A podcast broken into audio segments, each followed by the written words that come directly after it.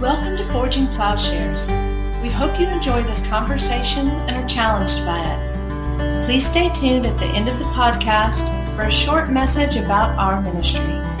Hey, this is Paul Axton, and I'm here with uh, Jonathan, Matt Welch, and today we're going to talk about an interplay of modernity, nominalism, secularism, and its impact upon experiential reality that is a part of a theological understanding.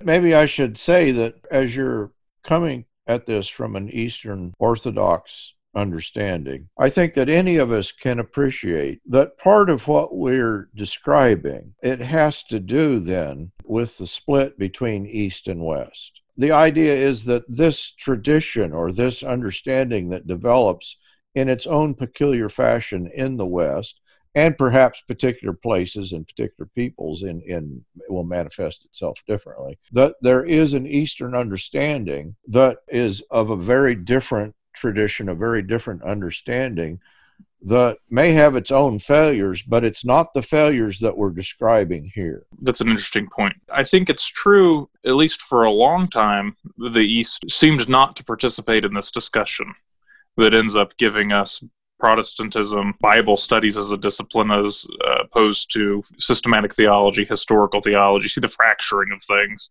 And then even later on, philosophy being its own discipline. And then I think all of that's kind of a product of nominalism and leads to a certain kind of discourse, theological discourse that doesn't happen in the East. I think it would also be unfair to say that in the West, the idea of a participatory ontology was completely lost. So I, I, think it's probably true that in much of our theological discourse, it was lost and we turned away and we started doing theology in new ways. But at the level of practice in various churches, I, I don't think that's all, always the case. And then you have oddities. So Anglicanism is, you know, very much Protestant for some people and very much Catholic for others. But what's interesting, and even in a place like the 39 Articles, which are written by Cranmer during the beginning stages of the English Reformation. This is before the Elizabethan settlement. Most people read a lot of these as very reformed. Probably he reads them in a Catholic light, but the Catholic light he uses is still Tridentine, which you know maybe for some is still too reformed. But I noticed as Matt was talking something interesting in the first few articles that when they talk about of the Word or Son of God, which was made very man, it is only Jesus who is equated with Word. Actually, Word and Son of God go together, and then the incarnation with Jesus. And so he's described in rather orthodox terms here.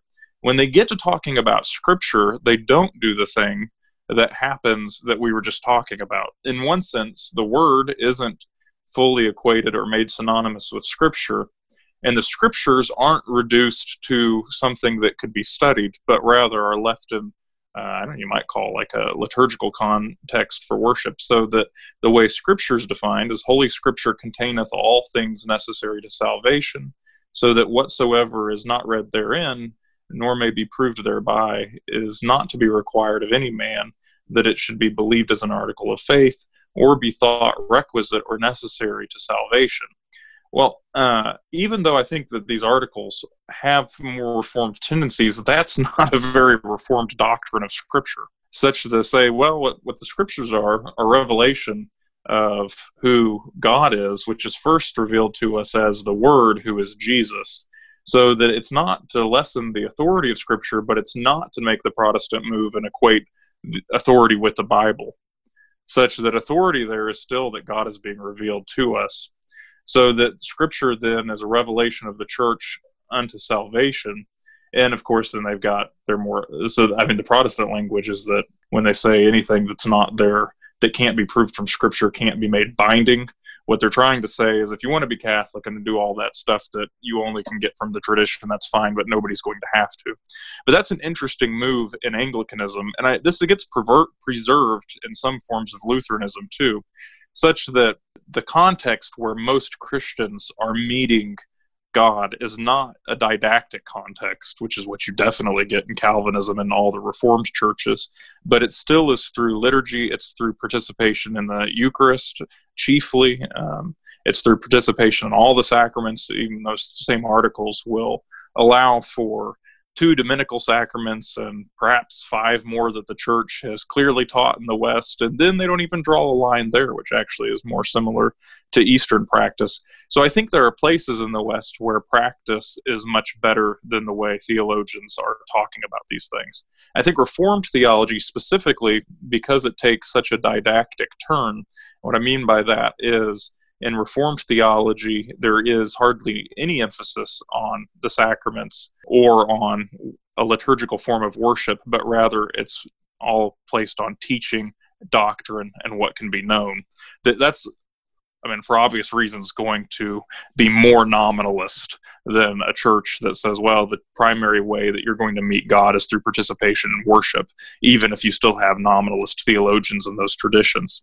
Uh, now, turning to the east, what's interesting, and I can't run all this down, but uh, the Russian Orthodox Church in the 19th century gets in conversation through a few theologians and thinkers with the West. So that you get Soloviev, Vladimir Soloviev, I believe.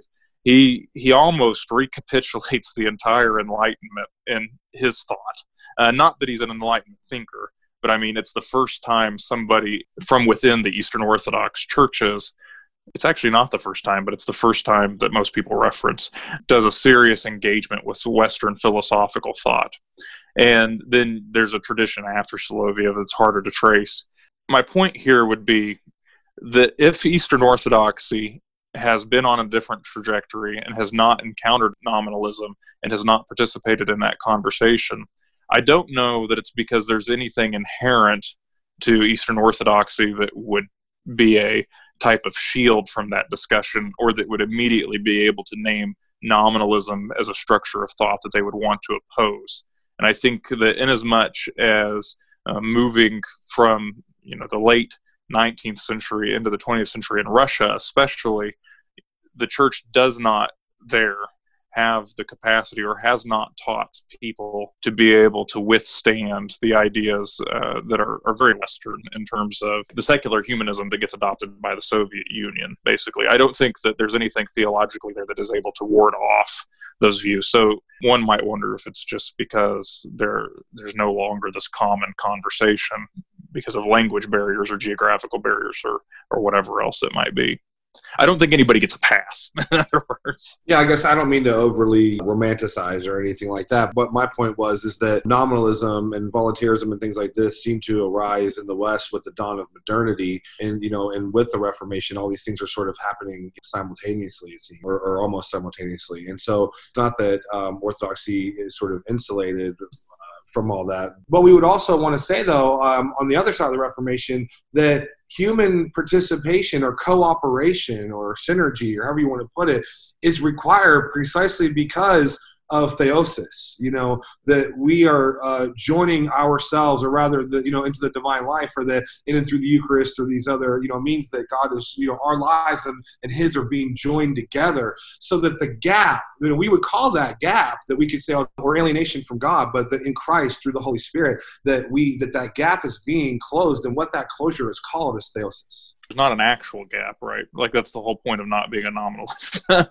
right? So it, it's to say that it's. I mean, I think that's the Holy Spirit is revealing the presence of God to us, and we call that salvation because it also reveals that no, we don't have life. We don't have lives of our own or in and of ourselves as we might like to think. But maybe the, so. It is union with God. The practical outworking of what and and understand we so we were talking about a construct. And so let me give you this is the series of things that matt was arriving at. You have sola scriptura. It becomes an entity with its own internal integrity. You have sola fide, that faith alone becomes integral or uh, unto itself, that is, that it's in some way cut off from practice. What's wrong with that? Or how we might mm. uh, we might reverse that and say, yeah. how is that then, or is that a byproduct of the same development that we're describing? Well, I think what would be most interesting about that question is, of course, sola scriptura meant something very different to Luther than the way it gets taken up in the Reformed Church.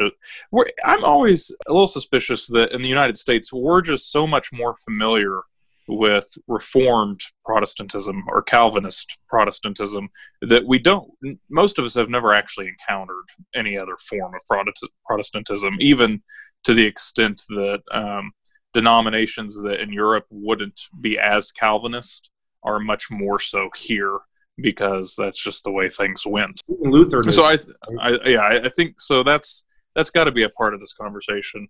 But when you think about uh, sola scriptura and sola fide, you know, both of those things are things the Roman Catholic Church has always rejected, and I don't think that gets them off the hook for being nominalist or participating in the creation of the secular that would be my issue with taking those things as guideposts for this conversation as i think they're actually a lot more limited. They're just they loom so large in the american theological imagination because we're so much we're just you know degenerate here. I don't know what, just, what you say. it's just we have been shaped by Calvinism. I think uh, as a nation, maybe more so than other places where there are still Protestants. Like so, take the Church of England as an example. In the initial stages of the Reformation, the Church of England is very much um, straddling in between Lutheranism and a more reformed Calvinist thought and yet Henry VIII, until his death, is moving closer and closer toward back towards a traditional uh, Roman Catholic. Well, it wouldn't be Roman Catholic, really, just medieval Catholic mindset. And you still have all of these medieval Catholic bishops running around. And then, of course, the whole thing gets returned to Catholicism under the papal jurisdiction under Queen Mary. And then outside of that, they return back to trying to navigate between Lutheranism and Calvinism, but they find they no longer have any Lutherans in their midst, and so they might as well just be Calvinist. The problem is, and this is the, the interesting part here, England apparently isn't a great place to do Calvinism. They've got all these cathedrals and they've got all these relics of medieval, even the ones that, you know, I don't mean actual relics, but the things that did not get destroyed already loomed lar- so large in people's imagination that by the next generation, you have the flowering of Caroline spirituality, the Caroline divines. And they're so Catholic, in fact, that it leads to a civil war. So, uh, and nobody had thought they were the Via Media was at that point between Catholic thought, medieval Catholic thought, and this other thing known as Protestantism that's already become a monolithic option. When we think about what the options are, I think it's always a little bit more complicated than uh, sola scriptura and sola fide. That's Protestantism and that's nominalism because you it's already nominalism is already entangled in both uh, what's going to become Roman Catholic thought. It was already there in late medieval Catholic thought, and um, you have then various degrees of this in the different Protestant breakaway churches. What unfolds from there is the emphases, right? So that in Anglicanism you have more than any other Western church I think this, uh, not more so than Roman Catholicism, and any other non Roman Catholic church after the Reformation, an emphasis on liturgy, you know, maybe to their detriment, but it's not a confessional church. So it's very hard then to enforce anything like sola scriptura or sola fide because you don't need recourse to those things. You don't. There is no confession by which people are doing theology. In Lutheranism, you do have a confessional church, and so then you can enshrine some of these tendencies that are nominalistic.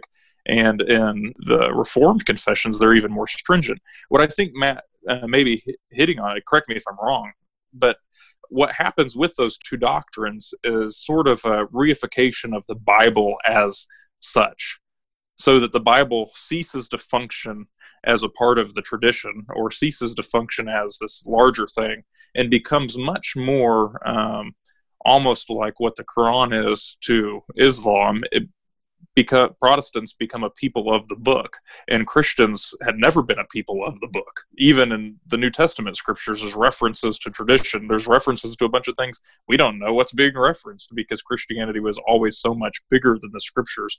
The scriptures are pointing to and revealing and making present to us Jesus in a way that we encounter Jesus as the risen Lord, but we also encounter Jesus in the Eucharist more so. I mean, and you know, much traditional Christian thought that presence is even somehow more special than and reading the scriptures. So I, I think that there's just a lot in play there. Yeah, and I don't mean to. I, I you know I certainly don't mean to just uh, try to pin all the problems on a couple you know sola scriptura you know doctrines or mm-hmm. whatever. What what I'm really trying to get at and describe and uh, investigate is more of a of a dynamic that's pervasive throughout a sort of uh, one you know form uh, maybe of, thought paul talked about this a while ago i can't remember if it was in a sermon or if he wrote on it but you know to me the ultimate sort of nominalism would be to empty jesus of any real content or significance, right? To name, so the category or the person or the word of God of, of, Jesus, with nominalism, they're saying, well, you know, we're just describing something that you can't really get to. The, the well, are they the, I mean, uh, I mean, think about Luther's own words here, though. He wants to do a theology of the cross. He wants to say that God is the the place where you see God revealed is Jesus' death. That you know, he comes close to even saying that God has died on the cross. I don't think that's what nominalism is doing exactly. I think it is turning towards an immanent frame and it's ceasing to see the way that our lives in total participate in truth, beauty, and goodness, and then this, uh, you know, this ontology that has us participating in the being of God. That nobody's talking like that anymore we have to remember is like idealism as such can still be nominalistic. It's not just making flat or always pose. It's not a Kantian gap. That's the definition of nominalism. That says, oh well, we you know there's just some things we can't know, so we can't talk about that. I think that is a product of nominalism, but that's not really what Luther's saying about God. I think the problem with what Luther's saying as a nominalist about God is that when God is revealed to us in Christ, God is still hidden to us in the sense that there's a Deus absconditus that we don't participate in. And I don't even know how, I mean, I'm hoping that's still accurate to Luther. I mean, and this is the problem that oftentimes we think about this whole conversation in the terms of what can be known. It's not really what's going on. It's more of should we talk about our our being and such is that it's ordered in a certain way that anticipates in God as a principle and final end. So that a, a, another casualty of nominalism is that causality gets reduced to efficient causality, which is to say cause and effect. So that we think in terms of who God is and how God relates to humanity in the world in terms of cause and effect such that God must will something for us to see God show up or be present. The conversation turns away from thinking about God as the source of love that we are always participating in, regardless of how much we understand or know that. People used to think about a cosmos instead of a universe. So a cosmos has integrity because God is constantly sustaining it, and all things are interwoven and participate in each other. Uh, when you start talking about a universe, you're talking about then uh, something that in and of itself is infinite. and that's the problem with Newtonian physics, right? So that you get this idea that time, uh, there's a law of time, there's these absolute laws to the universe, and that the universe itself is infinite. Well, you can't actually think that and be a Christian, but uh, that wasn't obvious to people for some reason. But nobody in the mid, the Middle Ages would have thought that way. They all thought in terms of a cosmos. So everything was structured to God because everything was constantly sourced by God. And so that when you would ask who God is, well, uh, it's like that passage out of Colossians. You know, God is the the the source and sustainer of all things.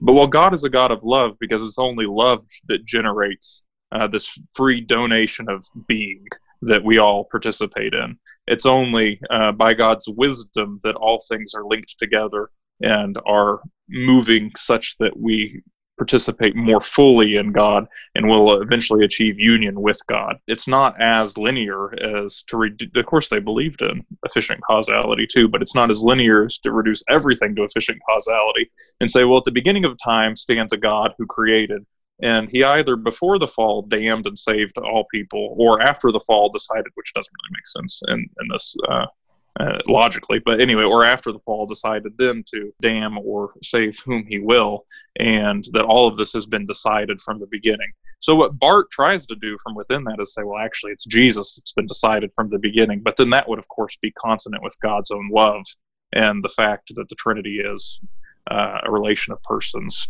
and that those relations themselves would be defined by love. From a properly orthodox perspective, there is no space in which God doesn't occupy, or something like this. I mean, that would be like the space of death. With a modern sensibilities, there really there is like there's this imagined space where maybe God doesn't sort of occupy.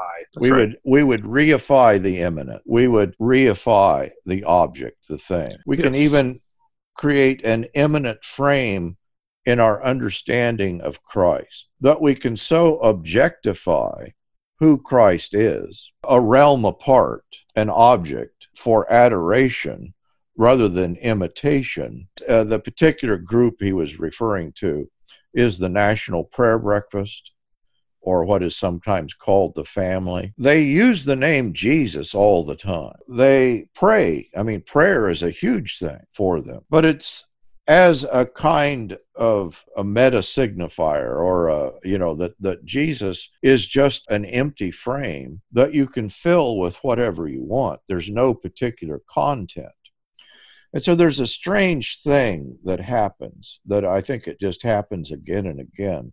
I think that one way of describing it is nominalism. Maybe that just confuses, but because it is the human tendency, that is that we empty that frame, we empty it of its real meaning, and we fill it. And I'm afraid that that's what's mm-hmm. done when we do not integrate the person and work of Christ mm-hmm. with scripture, with tradition, with the church, mm-hmm. uh, with human experience. But we could go through and say that the same thing about scripture. That you know, we've done the yes. same thing. Yeah. That we can empty that. You know, here are the words that have fallen from heaven, but what they mean are what I, in other words, my own interpretive understanding is the correct one. I don't need to tie it into the tradition. I don't need to look at the mm-hmm. history of interpretation. It's just given to me in the same way that it appears in the book. Faith, too, can function in that same way. That you can't attach any particular element to it because it's something that it is almost like the cogito. It's the the thing that thinks. It's the eternal regress. What is faith in uh, a particular, you know, in a Calvinist understanding? Well, it's something that God does and we don't do. It's devoid of works. Well, is thought a work? It's like it doesn't have any real content right? And that's what i was getting you know that's what i was getting at. And obviously i don't have i don't have a grasp of sort of the intricacies of nominalism clearly. But but i guess that's what i meant paul. So thank you for saving me on that because I, that's what i was trying to get at is that well if you can empty just the name or the category of christ of any real content and then to use the name of jesus to sanction violence or to sanction oppression. Gotcha. yeah. So what that's how i was getting at the mm-hmm. sort of connection between nominalism as sort of a an empty, you know, kind of signifier that's like, well, there's nothing being signified. You know, there is no beautiful as such. It's just gotcha, gotcha. And so that's where I was getting at for sort of like just practical purposes. It's like, but because to me, that's the scariest part of all this, and just purely kind of uh, existential terms, is that well, once you empty Jesus Christ of any real sort of content, then ethics sort of goes out the window because you're like, well, when we read the Sermon on the Mount, you know, sure, Jesus says those things and uses those words and those categories about love, and you know, Jesus is very specific there is what he means by love. It's like, but once we chuck all that, because there's not a real participatory ontology in the kingdom of God or in the life of Jesus, because we're just going to make it whatever. An ideal, it's a name, it's a whatever, it's an it's an object, it's a something else then that's where the dump like it's almost like the demonic is up. We Matt Matt and I were maybe we we were flying too high. Uh, but you know, once you understand that sola scriptura, sola fide have been twisted in such a manner and made a kind of perverse entity unto themselves. And once you recognize that, oh, you can recognize also then that that sola can be extended to any number of things. And in describing it, you're describing the same perversity. Sola erotica, those who turn to the sensual, to the erotic, as a kind of end in itself. Here is the heights of human spirituality and achievement. You could pr- pursue that and understand that for many people, that is definitive of their desires, of their longings, of of who they are. It's pornographic, you know. It's pornography, which which which by definition is sort of an empty. Uh, mm-hmm. Uh, so I wonder uh, who is it, Matt? So I know I was reading Maximus the Confessor, but is it Gregory of Nyssa or Gregory Nazianzus who first talks about the gnomic and the natural will? I, I mean, I'm familiar with that through Maximus. That may help. Gnomic will is basically deliberative choice the idea that I can will one thing versus another. And we think of that as being freedom, right?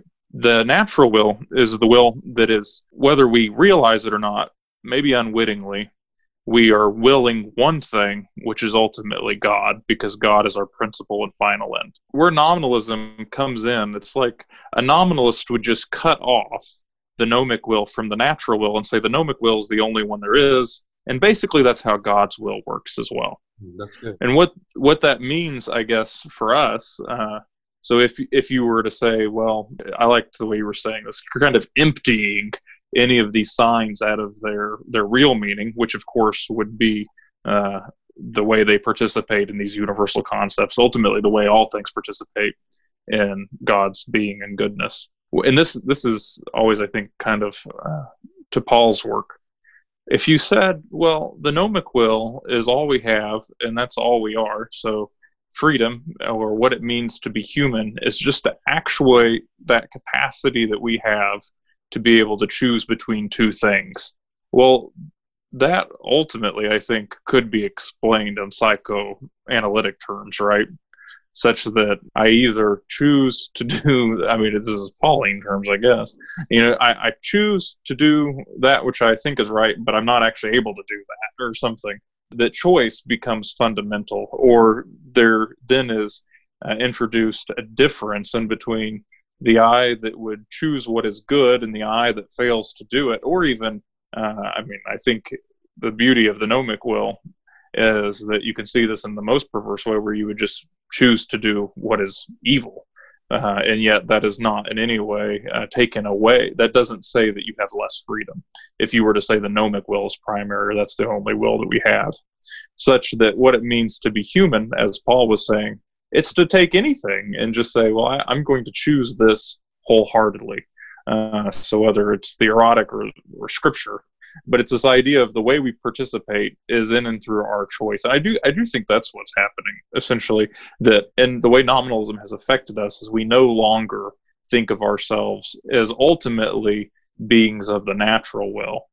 That is what is fundamental about us is our participation in God and growing in being love, goodness, truth all of that means that we're growing in union with God, and that the gnomic will itself would is just a product of the fall. That what it means to be free is to choose God single-mindedly. It's not to be able to make choices in between two things. I think that you're hitting it. What you can describe as sin, what you've just described as two sorts of will, that there is a willing that is definitive of sin. Isn't it ironic that Calvin's picture of faith would separate it completely from practice? Mm-hmm. But I would suggest again, that's not simply Calvinism. That's right. That's that's yes. That's just what we do. Exactly. That we would always separate either formally or informally faith and practice, yep. mind and body, thought and will, theory and application. That is, that what we're describing in modernity, you know, this is the supposedly the grand discovery of Heidegger. He wants to bring all of this together.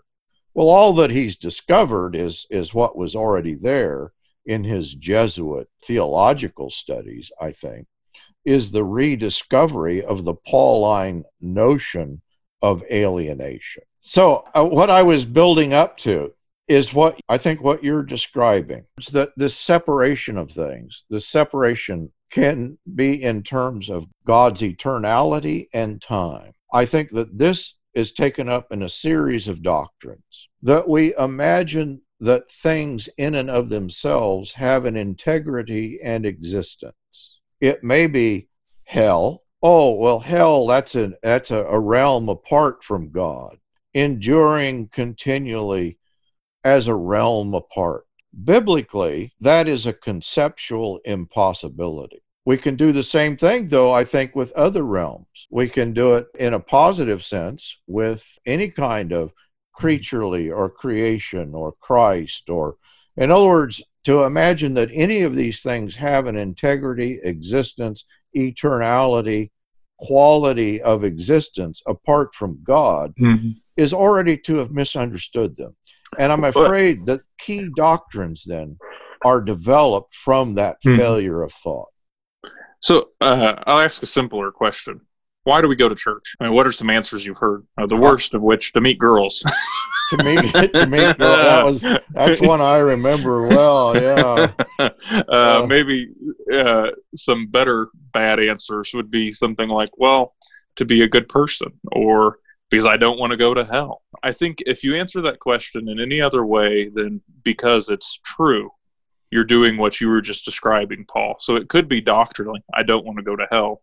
So we've imagined that there's this set of options out there that have some kind of uh, self grounding, right? So that we would go to church so that perhaps we can somehow create a right relationship that gets us out of this place week because we have somehow thought who we are and our desire for relationships is an end in of itself. Basically, anytime you can say something is an end in and of itself, we've taken a finite thing. I think this is what you were just describing. We've taken a finite thing and we've placed it as a possible infinite end for all things. And that's meaning we've displaced God. But if you say, well, we go to church because it's true, in some way we've realized even though we're never going to comprehend the fullness of who God is at church, or we're never going to encounter the fullness of who God is at church, we recognize that we're participating in something that is true, and thereby we participate in God, even God's presence. Uh, I think those are two ways of thinking about this, uh, of thinking about what we're talking about. So that when you reify a doctrine or make the Bible, actually, I think that would be a good way of thinking about it. Like sola scriptura, sola, all the what those do is they just make scripture an ideology, right? And That's which it, is to yeah. say, it weaponizes scripture, but it also reifies scripture uh, makes it some sort of absolute, but also then makes it sort of this end for what we're doing that is other than God. And that's where things get wrong-headed. And then I think, yes, those are both symptoms, signs, or even, you know, this is leading causes is just uh, are doing this of uh, the secular in the sense that the secular always leads to then our own isolation, which is, of course, a product of sinfulness that we, we don't relate to each other properly. But all of these things that we would take to be good, those have to be goods ordered to this final good, which is God. And that's why I think, you know, we all we tend to think in terms of like universalism. There is no space that God isn't both present and just. Uh, you know, that's the tricky thing about like the infernalist position, right? There, some of them are willing to say God is all all. He's that's what I think that we're trying to describe, whether in philosophical terms or whatever, um, that we have this tendency towards like a disintegration or a partitioning between whatever. You can run it down so many different ways. Mm-hmm. You know, the sacred and the secular, or faith and works we really do imagine that there's a space where God doesn't properly belong or that he doesn't occupy. So, you know, in Romans 7, we call it the ego, or, you know, there's, there's various ways to talk about what that might look like, or sin, or death, or the gap, or the absence, or however we want to talk about it. But to, to my mind, what's what really you know we should be talking about is the unification of the the word of God in Jesus, you know, in Jesus and, and, in the scriptures, or in faith and works, or in the ethics of Jesus and the embodied sort of obedience to, to his commands. And but our tendency is to do the exact opposite thing, and that is to sort of compartmentalize our our sexuality or our our economics or our politics or our whatever, and to imagine that there's a space again there that God doesn't command lordship over in some way, right? Either philosophically or just existentially or doctrinally. So, to my mind, though, what's actually happening, though, is that there really is a cooperation of faith and works. That God does, in fact, share his glory. It's not just soli Deo gloria. That God really does share his, he glorifies the saints. I understand that, that Luther, you know, and these guys meant something to be different, but it was a reaction, an extreme reaction, though, to Roman Catholicism, where it's like, no, actually, God is, in fact, glorifying his creation. That it's it's Christ alone through whom we're saved, but actually it's also through the church. In other words, we don't have to disintegrate this thing and partition God off as if he were just one more name one more empty signifiers among so many others that Jesus himself becomes a word by which we sanction the worst sorts of torture and violence and oppression of the of the you know foreigner and of the poor and of because that to me that's the scariest part of all this. Again this can all float off into like an academic discussion that doesn't have too much to do with anything but once you can use jesus to sanction torture or once you can use Jesus to sanction, you know, wars of aggression, and, and we're doing it because we're a Christian nation, or we do we import some of this stuff into our eschatology and say that, well, that's why we have to sort of support, you know, uh, Israel or whatever, and we, you know, we aid we aid each other in our sort of mutual uh, oppression of, and we do it in the name of Christ. What I'm getting at is that whether that's properly nominalism or not, that the dynamic seems to be to function in the same way, and that is is that we're caught, we're we're saying, oh, we're Christians, or you know, all that we're ethical, or whatever words you want to put in there, but that what we're really doing is we're substituting evil for good, or good for evil. So you have like a, a truly a, rea- a really existing thing like good, but we're doing evil in the name of the good. So to me, it's like the grossest sort of, unless I've totally misunderstood nominalism, that it seems to me like maybe like kind of like the grossest violation of uh, the goodness of God to uh, take that which is good, like the name of the precious name of Christ, and to do evil in the name uh, of the good. To me, these are these are very confusing times. You know, to whether east or west, if we're inhabiting that sort of uh, again, I, take it back to what I said earlier. It's like, could you really have existed in the first or second or maybe even third century as a Christian in name only? Well, that just wouldn't have made sense. What makes you a Christian is that you embody, you incarnate. You know that that's what it means to be a Christian is that Christ continues to be incarnate in and through the church so that you're not just Christian in name only. This was Kierkegaard's, of course, problem, right? And, and uh, with with his context, that well, you're just the way that you become a Christian is that you're just born, and it's stamped on your baptismal certificate, and you're you know that it's the same thing as your state ID or whatever.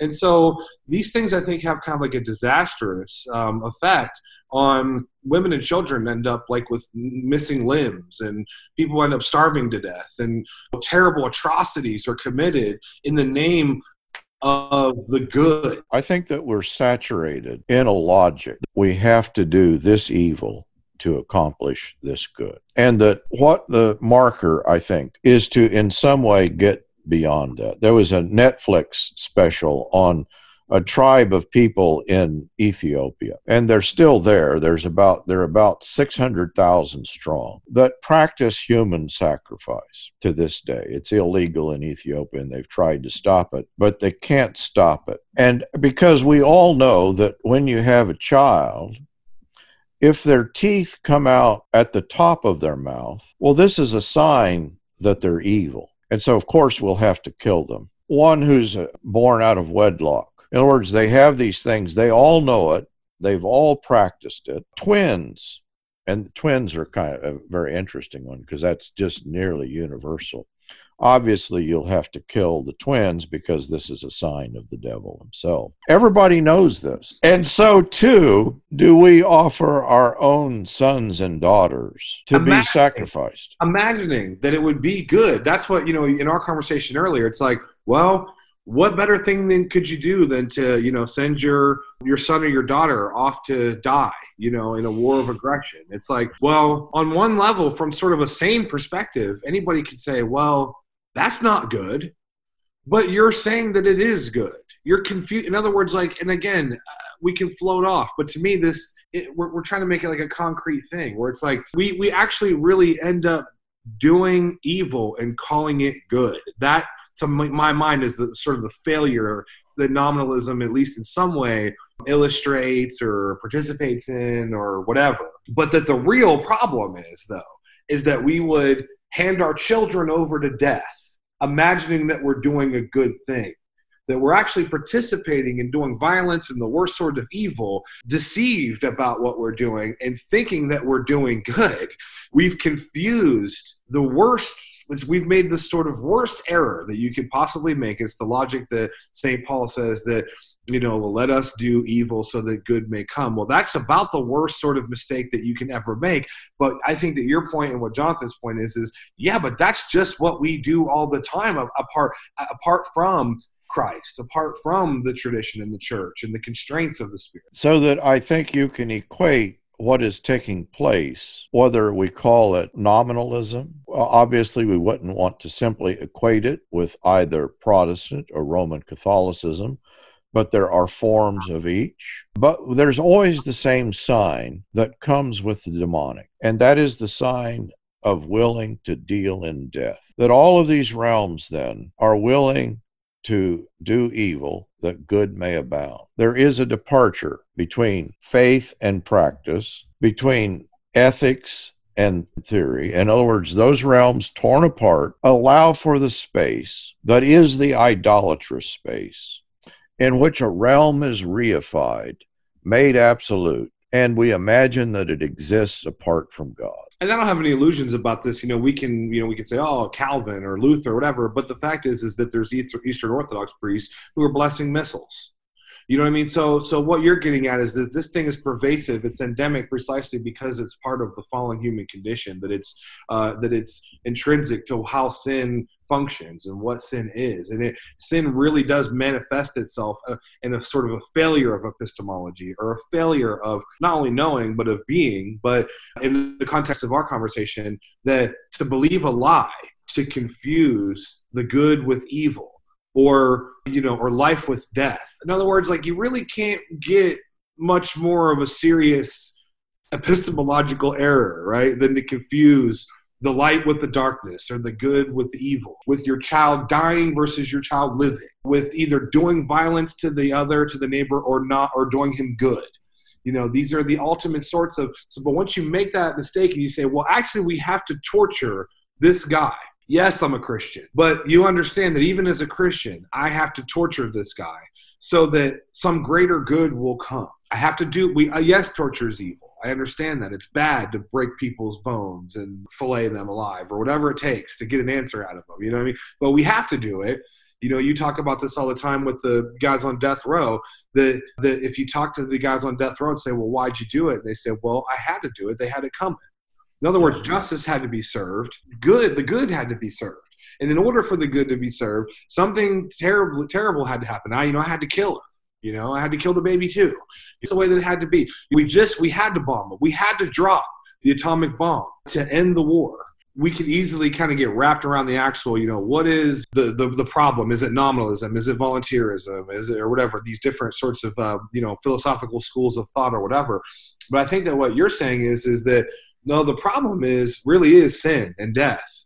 And to imagine that those things really do have a reality or maybe even a goodness, right? Because isn't that what you're really saying? You're saying that, well, sin and evil really isn't all that sinful and really all that evil. If it can be used for good, then in fact, in some way, it actually has a good attached to it. And to my mind, this is connected to the discussions about transcendentals because there really is an actual real participation in the good or in the evil or there just isn't you know yeah.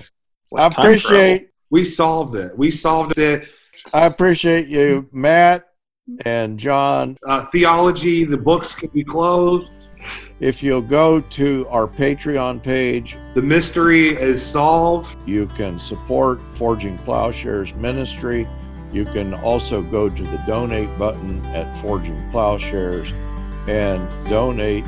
Great conversation. You're welcome. Thank you for listening to this episode of Forging Plowshares.